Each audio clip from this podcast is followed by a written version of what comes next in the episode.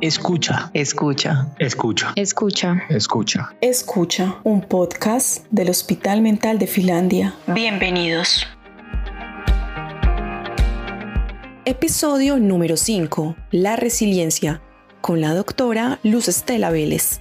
La resiliencia es la capacidad potencial de un ser humano luego de haber sido herido por las adversidades para lograr salir fortalecido de esa experiencia aniquiladora. La resiliencia incluye algunos rasgos individuales, como el temperamento en general es un temperamento alegre y positivo. Las preocupaciones que las personas resilientes tienen son preocupaciones funcionales, son preocupaciones que los conducen a generar soluciones, no son preocupaciones obsesivas. Generan relaciones positivas en otros, por lo tanto contribuyen con otros a solucionar los problemas. Las personas resilientes creen y saben que son capaces de controlar los sucesos. Están profundamente comprometidas con lo que hacen assim. Se apoyan en circunstancias externas o individuales también personales que les dan fuerza y coraje para salir adelante y confían en que es posible superar la adversidad. No es una característica innata solamente, aunque hay ciertas características propias del individuo, pero son situaciones que se fortalecen a través de la interacción entre lo innato y lo adquirido.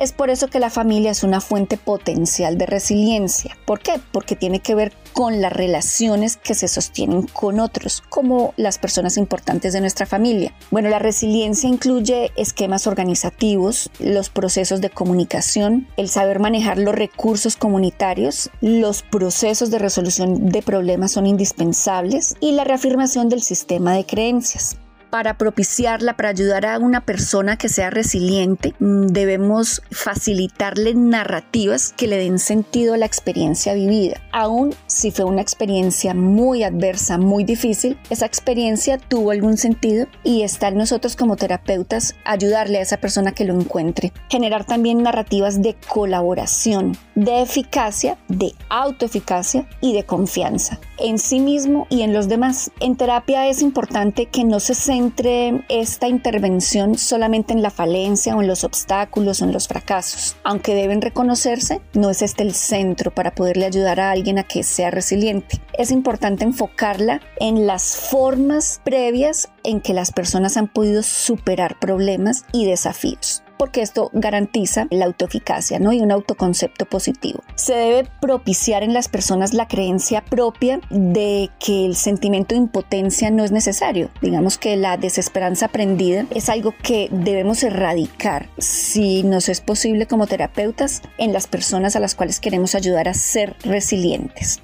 Los recursos familiares son indispensables y mm, los padres, hermanos, tíos, no necesariamente siempre los padres, sino un cuidador principal o alguien que esté muy cercano a un niño, para generar resiliencia debería tener una interacción de cariño, de afecto, expresión afectiva sin duda, de confianza. El niño debe poder confiar en ese adulto y el adulto debe poder mostrarle a ese niño que confía en él relaciones de apoyo emocional con límites claros, necesarios indispensablemente. El cariño, por supuesto, es importante, pero los límites dan claridad a la relación y dan claridad al niño y allí sabrá dónde moverse. Importante también eh, que sean límites razonables, que puedan ser cumplidos. Y deben, eh, como ya lo dije anteriormente, generarse relaciones de confianza. Eh, un ejemplo podría ser no te golpeo por decirme la verdad, te enseño, te oriento, pero dime la verdad.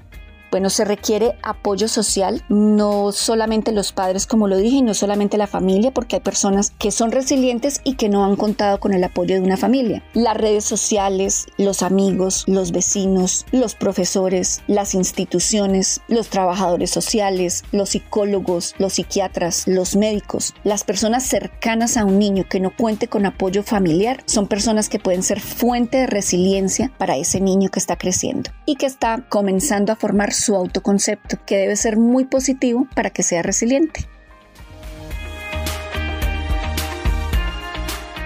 Hasta aquí este podcast. Si te ha gustado y quieres estar atento a todas nuestras novedades, síguenos en nuestras redes sociales, en Facebook Hospital Mental de Finlandia, en Twitter arroba Hospital Mental F, en Instagram arroba Hospital Mental Finlandia y en nuestra página web www.hmf.gov.co.